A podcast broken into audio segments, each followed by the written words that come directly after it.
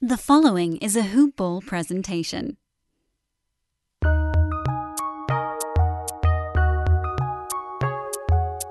Welcome to the Fantasy NBA Today podcast.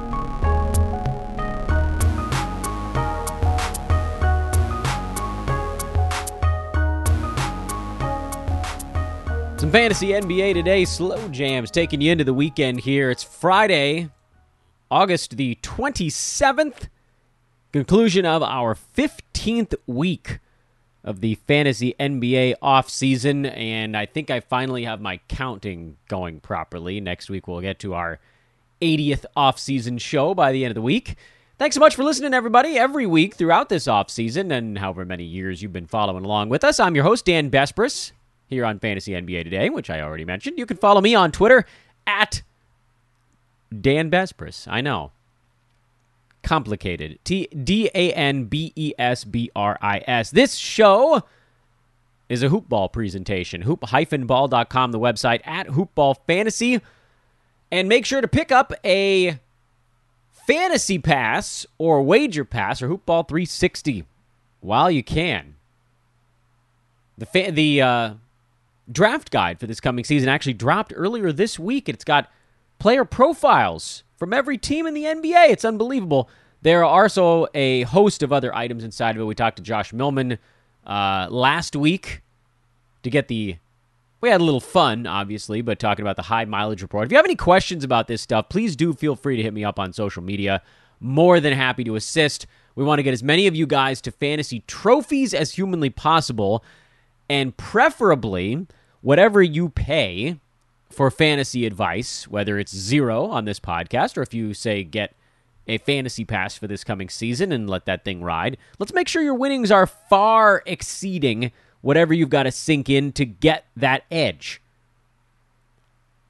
I think we can do it. I think we've done it pretty much every year we've had this thing going. And right now, with the monthly membership, it's easier than ever hoop-ball.com, the website, click on the premium tab, and let's get rolling from there. Want to remind everybody once again if you're thinking about starting up a podcast, or if you have a podcast but are feeling lonesome with your show, hit me up on Twitter or email teamhoopball at hoop-ball.com. We'd love to work with you if you're thinking about starting one, or again, if you have something brewing already and you'd like to bring it under the hoopball umbrella, that could be sports, it could be something else. We could have some fun. Those of you that have been listening for the uh, entire offseason, you kind of know where we're at at this point. On yesterday's show, we finished up with player number 20, although we did get sidetracked, as tends to happen with these things. Yesterday, we got sidetracked by the exact I don't say usefulness, but the sort of the ramifications of what public perception does to a draft order. And then the previous day, we did I think seven total players, but we also talked about how to combine multiple lists and then comparing that to the use of the the Besbris bucket method. I can't call it Besbris bucket method because that has the same initials as Basketball Monster, as BBM. Sorry, they've already got that. Uh, so we may just have to call it the Besbris buckets. In in any event, over the course of the last three shows, we've gone through 20 players, which I know doesn't sound like very much, and we'll see how far we get today. But every time we start to dive into this stuff, I feel like I need to take a journey along a side path, some tangential experience here on the podcast, to enunciate why I do things the way I do, how we got to this point, as opposed to just here are the answers to the test. This is very much a show your work type of deal. And as I'll remind you guys once again, and we'll, I'll probably be doing this on every show for the next five or six episodes, all of this stuff is still subject to change. We're kind of building our first pass at a bucket list that's not right either. Can't call it a bucket list. We're bu- we're building our first pass at a series of buckets. Damn all these things for being taken already together in real time. What I did over the weekend, last weekend, was put together more or less my list. That too is subject to some measure of change, but it's pretty darn close. And what we're doing now on the podcast together, I thought it'd be more fun to do it this way as opposed to me just going through and doing all my buckets and then trying to go back and explain how I got to that point which each of each of the players is to have you guys do it with me. There are positives and negatives to this approach. The the main negative is that there's going to be a little bit of hemming and hawing on the podcast that I'm going to leave in for you guys. I could very easily edit it out. Tis the magic of audio editing. But I'd rather you hear it because there is, especially as you get to kind of like the end of one bucket and the beginning of another, there's very much this okay, well, where do I put this sometimes artificial cutoff? And you guys can hear me work through that as you've already experienced the last two shows. Bucket four when we decided to actually take Joel Embiid and move him down a bucket uh, into bucket five. Bucket six, where we pulled a couple players from bucket five down the list because of the assumption, basically, that those guys are going to have a public perception that draws their value, well, draws their ADP down and their value up. Chris Paul, Rudy Gobert, me, probably the two largest examples that we've hit on so far.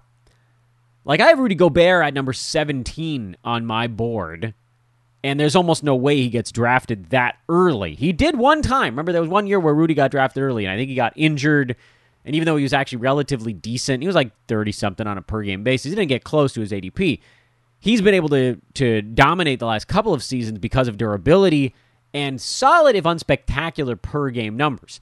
But the reason we moved him down to bucket six, same thing with Chris Paul, is that there's no reason to take these guys at 16, 17, whatever spot you may have them on your board, if they're still going to be there 12 picks later. Just bump them down. It's an artificial bump, but that's what the buckets are for. The buckets are an attempt, they are the best possible attempt, in my estimation, to combine the likelihood the strategy, the game theory of draft day with your own actual rankings. So we left off with uh, LeBron James was the last player I think we talked about, although maybe I moved some guys around in actual order after I finished the show just to reflect reality. And that was, I think, safely the end of bucket six. Bucket seven, things really do start to get complicated. And you're, you're going to hear me on this podcast today, Monday, Tuesday, Wednesday, Thursday, however long this thing takes, doing a lot of jostling of buckets as we work our way through the, the names on the list. And like for me, the next name on my actual rank board, which is now number 21, is Michael Porter Jr., which for those of you guys that are familiar with me, you know how intensely difficult it is for me to put someone who's not an old man higher on the board than he finished the previous year. But Michael Porter Jr. was a poster child for what a medium to severe, not severe, that's not really fair, but like a medium COVID case can do even to a younger NBA player. Remember, he missed games early in the season and then he came back and he just wasn't himself. The date range game is a really fun way to sort of remember how this whole thing shook out. If you look at uh like the first couple weeks, I guess, of the fantasy season, which I suppose isn't entirely fair, but if you look at like the pre-COVID Michael Porter Jr., he was actually number four. He was a first round pick on a per game basis before he got sick. And admittedly, it was only like two weeks into the season before all this stuff shook out. But in those two weeks, he was averaging about 20 and 7 with three threes, a steal, one and a half blocks, 57% from the field, and 88, good lord, percent at the free throw line. I mean, he was just chewing people to pieces. And then he got sick. And I'm trying to remember precisely when he came back, which I, you know, we could, want to get real specific, we could certainly look that up. But if you look at like the J- mid January to mid February stretch, Michael Porter Jr. was number 86. That was 14 games. He averaged 12 and 6, 44% from the field, 77% at the free throw line. Very clearly not himself. And if you'd like, and the, again, I'm picking these numbers somewhat arbitrarily, but I just remembered he came back and he was bad for like a month. And if you then take that stretch mid February and run that to the end of the regular season, he was number 20 over those 43 ball games as he round was certainly in the process of or you could argue had already fully rounded into shape. And he pretty much rolled that way the rest of the year. You could set whatever weird time parameters you want in there and he was pretty close to top 20. Doing actually relatively close to what he did that first week with fewer steals and blocks and a slightly lower free throw percent. Which, listen, let's be clear here. The free throw percent could actually go back up again. This is a guy who is a, a, a true knockdown, high percentages guy, a hell of a scorer. And we don't know exactly what the steals and blocks are going to look like. I get the feeling that the like two and a half combined steals and blocks was probably a bit of a you know small sample size statistical anomaly kind of thing and what we got late in the season was probably a bit more indicative of what he will actually be which is closer to like one of each if that at the beginning of the year all it, he was like he was blocking crazy amounts of shots early in the season and that did taper off a bit as you worked later into the year uh, also of note no jamal murray for most of, if not all, of the upcoming season. So he's going to have usage. He's going to get his rebounds. He's going to get his steals and blocks, whatever they may be. He's going to do it on extraordinarily high percentages. It feels like all he has to do is maintain, and he's a second round pick. And and this is sort of the funny thing that that maybe even gets lost a bit in the shuffle. Aside from his COVID stint, where he missed like three weeks, he really didn't miss any other ball games this year. That was pretty much it. And it's worth noting because this is a guy who sat out his first NBA season due to uh, an, an, an injury before it even began, and then hadn't really had an opportunity to show whether or not his body could hold up to an NBA campaign. But this season, it very much did. And I know some of you listening are like, yeah, well, is this guy? A lot of jokes are happening out there about Michael Porter Jr. being anti vax. We don't actually know what his ultimate situation turned out to be. Yes, that is a risk. If he is still of that stance, it's a guy that could get a Delta variant or whatever might be floating around uh, in January of next year and miss three weeks again and then be bad for another three or four weeks, even after coming back. That's a risk. But look, all of that happened this season. And despite all of that, which look, I, like I would look at this year and call it one of the worst case scenarios for him, at least in terms of games missed and then what what facsimile of himself he was when he came back. And by totals, he was still number 25. So Michael Porter Jr. for me, at least right now, is very much in bucket number seven but that could be adjusted based on where he's getting drafted. I don't know where he's going to get drafted. Michael Porter Jr. could end up going in the 20s, in which case we'll have to leave him here in bucket 7, or maybe he goes like at 35 and maybe we move him down to bucket 8 or even bucket 9 as a guy we take a tiny bit later knowing we can build in a little bit of that upside. The next name on my list is Freddie VanVleet, who uh, I think actually is remarkably similar at least in terms of me not knowing where he's going to get drafted, to Michael Porter Jr. I also think that there's, for whatever reason, a little bit of a negative with VanVleet around his durability. And that's fair, I suppose. He played just 52 out of 72 games this year, which means that despite clicking at a top, he was number 16 on a per game basis but when you miss 20 ball games, you're going to get knocked down a peg. So he was number 35 by totals. And that's all well and good if you're in a games cap roto where you can fill in the other 20 ball games, but you're not going to catch me dead using a late second round pick on a guy that I'm worried is going to miss 20 ball games. So then I kind of wanted to look at this more from a narrative standpoint to say, well, do what do we think the Raptors want to be doing this year? I get the feeling that this is not a team that wants to go into a traditional rebuild. So this isn't a team that's just going to be sitting him, Van Vleet that is, on a regular basis. Okay, great. That eliminates the scheduled rest days, which there were actually a few of those late this season when Toronto realized they were cooked. Just playing a whole season in Tampa, they never really had it. This was always a team that had really good home court advantage, and to then not have a home game, pretty crummy. Like I, I don't know what the fans of Tampa were doing, but I don't think that they were racing out to watch Raptors games this year in massive numbers. Still, still, we're talking about a guy that since he earned more of a starter's level role, he's missed 18, 18, and then 20 games in each of the last three seasons. That's not good. It's not. It's actually sneaky one of the one of the least durable lines for a guy who doesn't really get dinged all that much for his durability. Now, it's worth noting with Kyle Lowry gone, and we don't know what the hell is going to go on with Goran Dragic. But This is basically Freddie Van Vleet's team to run now. He's the main guard. He's the guy who's going to be handling the basketball on most every offensive possession when he's on the floor. Yeah, they'll be running some stuff through Pascal Siakam. He'll be a guy that gets him out in the open court. Uh, Gary Trent is not an orchestrator. OG Anunoby is not an orchestrator. It's Van Vleet.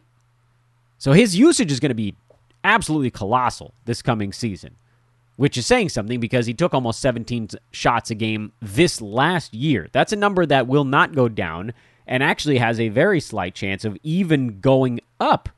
Unbelievable twist of fate here.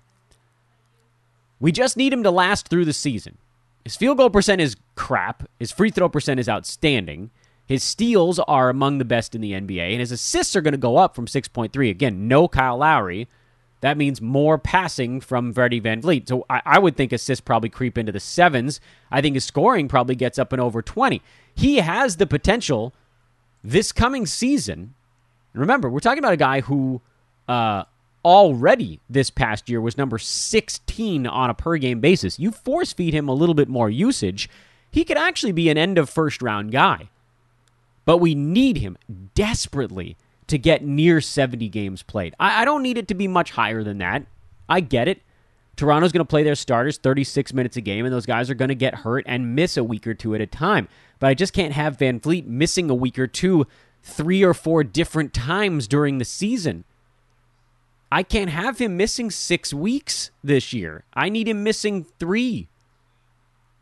Three weeks, four at the absolute most, because then he blows away an ADP if he's really getting drafted in the mid to late 20s, where I would probably imagine is where he's ending up. So for now, again, as we're working our way through the board, we're going to put Van Vleet in bucket seven with the option, same with Michael Porter Jr., to maybe slide him down based on who's getting drafted where. I think I think both of these guys might actually stay in bucket seven. If either of them has the opportunity to fall, it's probably Porter Jr. Just because Van Vleet, I think everybody knows looking at Van Vleet, this is the guy that's going to be running Toronto, and he was already posting colossal numbers last year. With Porter Jr., there's this like, uh, what changes for him? He was number 24. What did I say? 24 ish this last year. Maybe that's where he ends up going. But that's pretty close to where we're at. Uh, next guy on my board is one that I'm I'm kind of going back and forth a little bit on. That's Jrue Holiday, who was number 20 this year, but missed 13 ball games, 18, 4, and 6. Good defensive stats, really nice field goal percent, two three pointers a game. Does a lot of really good stuff on a Bucks team that he ended up being like he was getting picked on a fair amount, but his defense is is stellar. Here's why I'm hesitant on the Jrue Holiday thing. I don't know that I can move him a whole lot lower than this because we saw what he's capable of when he's getting wide open shots every single night. I like the fact that he missed 13 ball games this year and they hadn't gone deep into the playoffs the following or the previous year anyway. It does make me nervous. He finished number 23 by the way this season by totals even like pretty close to his averages actually in in when you think about it from that perspective. Missing 13 games is not all that much more than the league mark, which was like 11 and a half missed games this year. So if he misses another 13 and you draft him wherever we've got him here, bucket 7, which is like around 23, basically where he finished last year. What we need is for him to not kind of take the regular season off. Here's why I'm not that nervous about Jrue Holiday. He only played 32 minutes a game this year. Giannis 33. Uh, if we want to try to figure out where the hell Khris Middleton ended up, where are you, Khris? Oh, 33 also. So the Bucks had already dialed the regular season minutes down for their big name guys. There isn't a whole lot lower they could go with this. On top of everything else, like every team went through their weird stuff this year. The Bucks didn't have a whole lot to prove regular season wise anyway. So I think we already kind of got a chance to see what Milwaukee will do with their big guns when they're saving them for the postseason. The fear is that Jrue Holiday is just tired. He went and he played in the Olympics and he was good there also.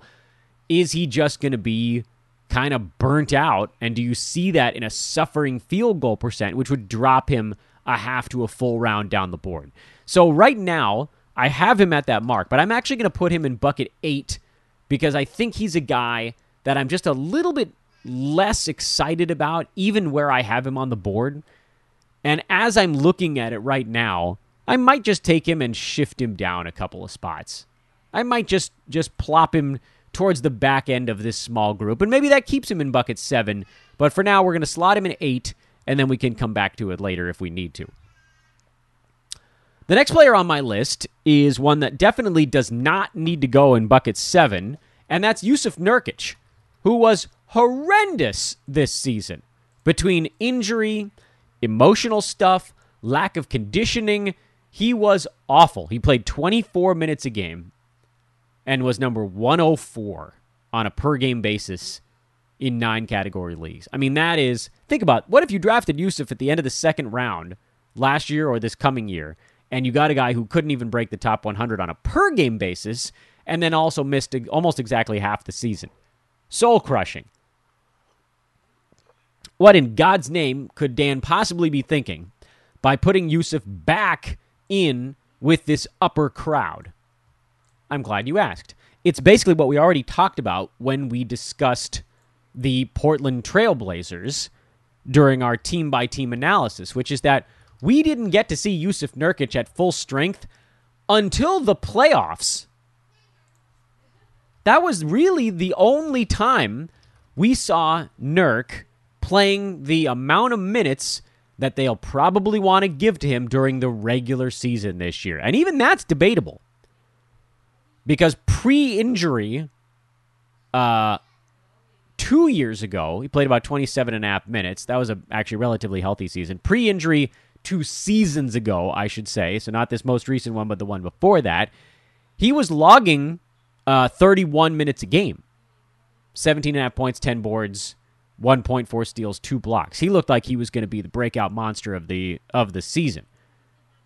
This season, he averaged 24 minutes a game, and in the postseason, 29 minutes a game. So there's actually additional room if required.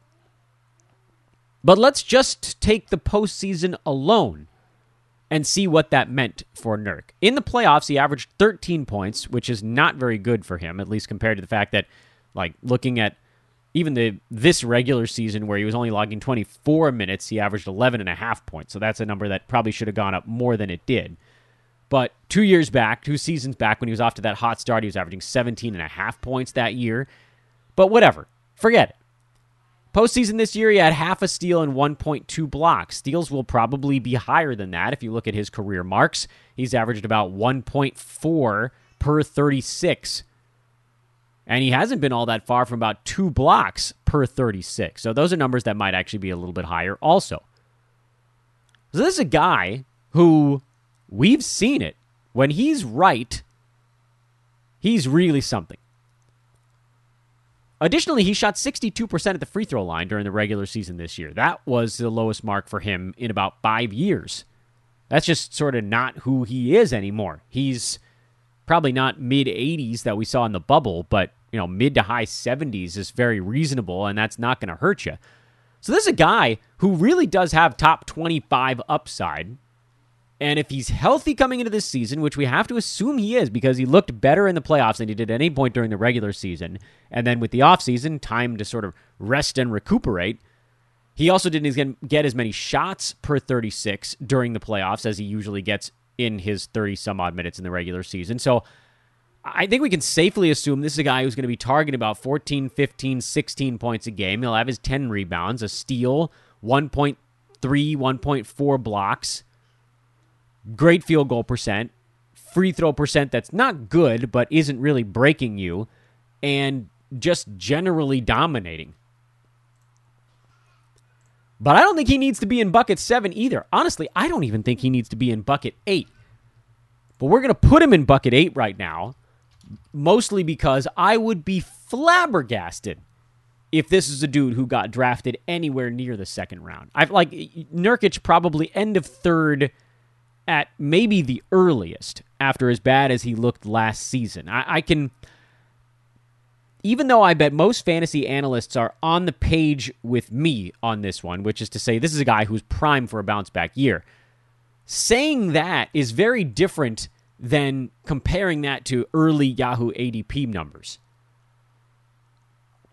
The public is, is going to collectively drag Nurkic's ADP down into the toilet. He'll probably, I mean, we don't know for sure, but I would bet he gets drafted in the 30s, maybe later. I don't think he gets drafted in the 20s, even though I think he has a pretty good shot of finishing this season in the 20s. Safer roto pick than head to head because of injury stuff. That's unavoidable. We can't talk about Nurk without discussing the fact that the last two seasons he's played a total of 45 ball games.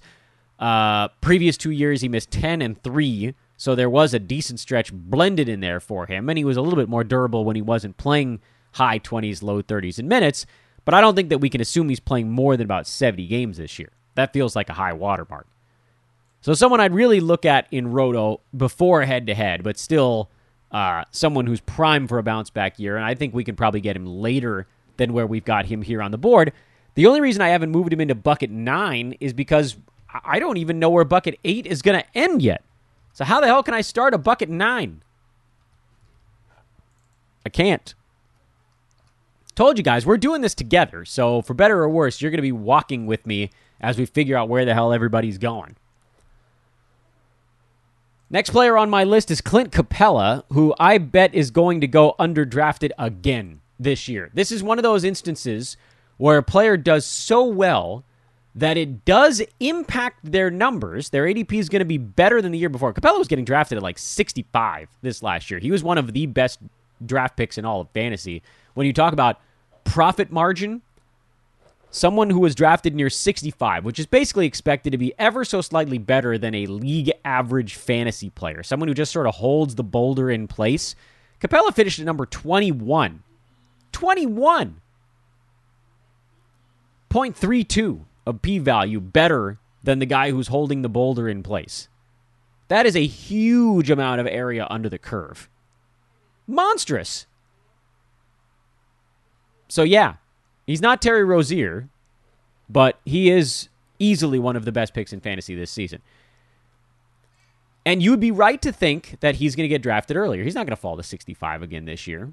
But do you really think he's going to get drafted where he finished this last season? He was number 23 by averages, and he was ever so slightly better than that by totals because he only missed nine ball games. But he's the anchor for that Atlanta defense. They need him out there, and he should just be able to replicate what he was doing this year.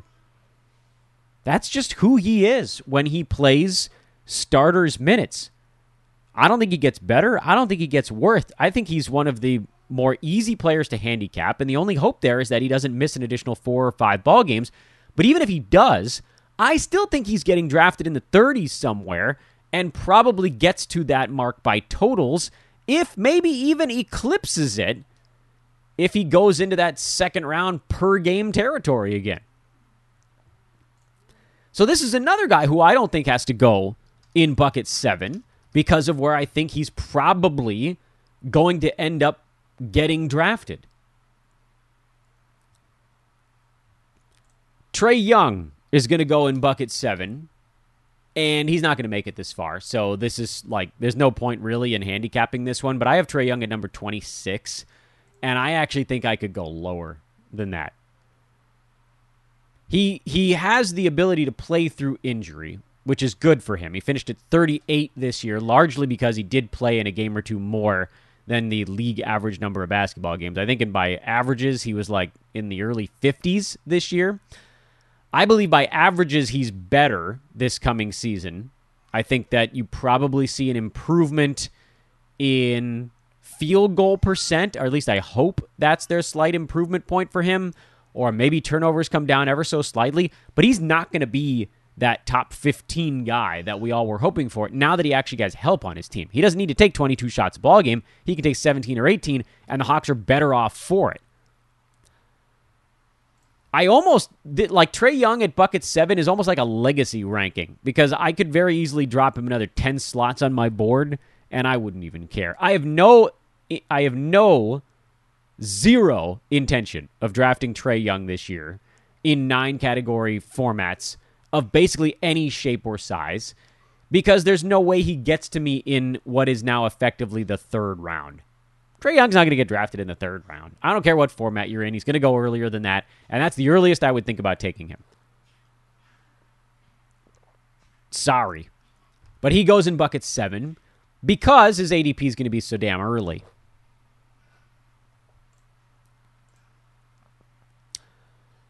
Uh, next two, uh, four, next four players on my board are guys that are going to take a really long time to talk about, but let's start the discussion. If we have to put a pin in it until Monday, then so be it.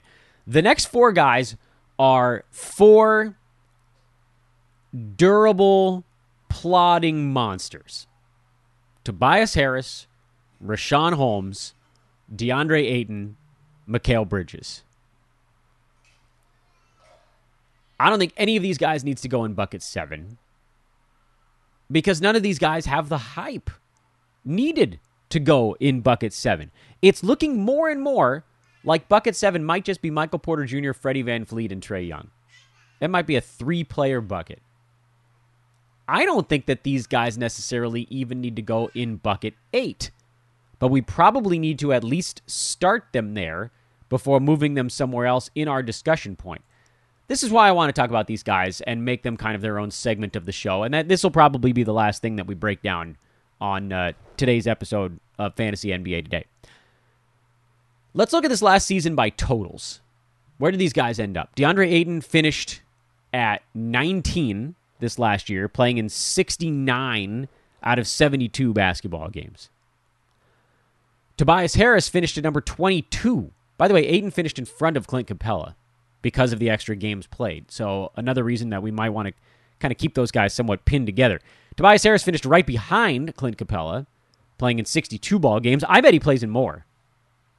Yeah, definitely more than 62, but you know what I mean. Like that would be roughly 72 this coming season. I think he probably plays in more than 72 games this year. But we know Tobias, great percentages, generally pretty damn durable. This was the ultimate in non-durable Tobias year. So I would assume he gets a little bit better.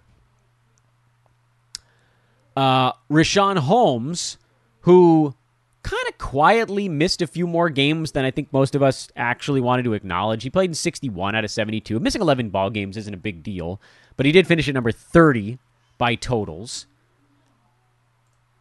And the last name in that quartet we were talking about uh, was Mikal Bridges, who somehow I almost forgot, even though he's actually the first ranked player among those four guys. Mikal was number 11 this last year. There is reason for slight pessimism on the DeAndre Ayton and Mikal Bridges front. That pessimism stemming from the fact that these dudes lost in the finals. So they will have a shorter offseason than a lot of other teams in the NBA. Also, there is pessimism on the note that the Suns probably don't feel like they need to prove stuff to anybody going into this coming season after making the finals. So the regular season is probably not quite as important. And maybe you don't see Mikal Bridges play 33 minutes a game or Ayton play 31 minutes a ball game. On the flip side, Bridges was just quietly really good all season long and didn't really have to change what he was doing based on like like energy level, you know? He was only taking 9 shots a game to get to top 42 on a per game basis with hyper durability. Just because he's durable and then played all their postseason games, that doesn't necessarily mean he's going to be hurt the following year. DeAndre Ayton was very durable and actually was better in the postseason for Phoenix and actually seemed to get better as the season went on. Remember, Ayton was a guy, and we just talked about this uh, when breaking down the mock draft from uh, middle of last week. Ayton was a guy who started the year at like top 75 for about a month and a half, and then he was inside the top 40 the rest of the way. So if you think these guys have anything resembling the durability that they had last year, meaning the two Phoenix Suns in this this quartet we're talking about, then they should very easily make the rankings we gave them of 29 for Ayton and 30 for Mikal Bridges. They both beat those numbers last year. And yet, I'd be floored if either one of those guys got drafted in front of that spot. They're better head to head drafts than Roto because the durability thing was such a big part of the makeup. But if you're taking these guys in the third, fourth round, or whatever the buckets end up telling us to do with them, getting a ton of games out of a guy who's actually pretty good is a really nice thing. It's not like getting a ton of games out of a top 115 fantasy player. We're talking about like a top 40 guy playing in all of his basketball games. That's huge for your team. Between these four players, I know that Bridges was actually the number one ranked guy. You have to think about it, I believe, in terms of who has the ability to put up the best per game numbers among them. And that is probably as weird as it feels to say, based on what we saw this season, that was actually Tobias Harris this year. Richaun Tobias was 28, Richaun Holmes was 33, Bridges was 42, uh, was 44. Although again, Ayton was more like 35 after his kind of slow start. Bridges was basically top 40 for the entire year, but it almost didn't fluctuate at all.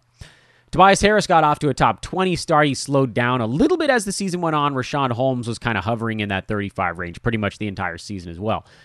So, from that angle, Tobias Harris is probably the guy you log first in this group on a on an actual final rank direction, followed probably by Holmes, although you could make the argument that he and Ayton have almost the exact same outlook this year. And then Bridges is probably last in that group. But from a bucket standpoint, that's not necessarily the case because of those four guys, DeAndre Ayton is probably the one who gets drafted the soonest. So we'll go ahead and we'll put Ayton in bucket eight with some of those other guys we were talking about. Behind him, I would think the other three guys probably all end up in bucket nine. Uh, no, that's actually a lie. Mikal Bridges probably falls even farther. Tobias Harris is in bucket nine. Richaun Holmes, I'm going to put in bucket nine. I'm actually going to put Mikal Bridges in bucket nine right now as well. But with the asterisk that he's probably going to get shifted down when we kind of do our between show. And that's actually a really good way to do this, I think. As we're working our way through it, I'm realizing this is a really nice way to organize ourselves. I'm going to do this stuff live with you on air. But then between podcasts, I'm going to go through every player that we've bucketed to this point and uh, rearrange them. I'm going to rearrange them to make sure that they're in the right spot for where we're at so far. So, like, this is probably where we're going to put a pin in things for, for today. Let's say on Monday we come back, we do another 10 or 15 names. At the end of Monday, I may very well move Richaun Holmes, Mikal Bridges down because we'll have more buckets to put them in. We don't have a 10th bucket to throw these guys in yet, and I don't want to put them in a 10th bucket right now because I don't know who else is going to be in that group, and I want to make sure that we cash in on the valuable available to us to this point. So, what we'll do over the weekend, what I'll do over the weekend, and then I'll relay back to you guys, is I'm going to look at the first 30 players that we've organized so far, and I'm going to make sure that they're in the right buckets. And then I'm going to have to make sure that the final rank board reflects that to some degree, with the caveat, again, that the rank board is not the buckets. The buckets include a likelihood of public perception's impact on where those players get drafted.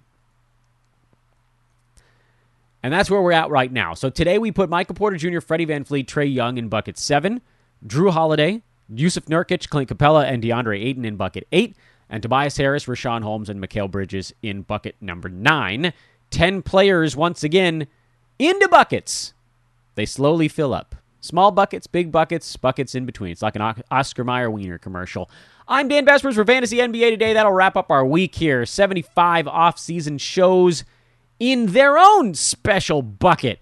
That's right. Everything I do, I do with little containers. Path of least resistance over here. Uh, again, if you want to start a podcast or you've got one you want me to check out, hit me up on Twitter at Dan Besbris or email teamhoopball at hoop-ball.com. Uh, running a promo now if you guys want to make sure you get that $25 odds boost bet in. Guess what? I'll open the account for you. I will make your first deposit and I will place that bet for you. So now not only do you get the 25 free odds boost bucks, I'll get you to that point. How's that for a sweet promo? Hit me up on Twitter if you're interested in getting started over at MyBookie as well. Have a great weekend, everybody. Back with you on Monday for show 76. And we'll finish up August next week. Holy hot damn. All right, later, everybody.